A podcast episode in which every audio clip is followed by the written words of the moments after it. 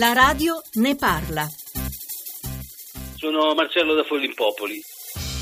So che voi fate delle trasmissioni, quindi volevo, in relazione al problema dell'immigrazione, volevo dire che i muri, sull'esempio di Donald Trump, fondamentalmente non servono, servirebbero dei buoni politici, quindi buoni governi, buoni parlamentari, buoni amministratori locali, analizzare i dati che si hanno a disposizione e probabilmente i problemi dell'immigrazione potrebbero essere affrontati più serenamente e più concretamente. Grazie.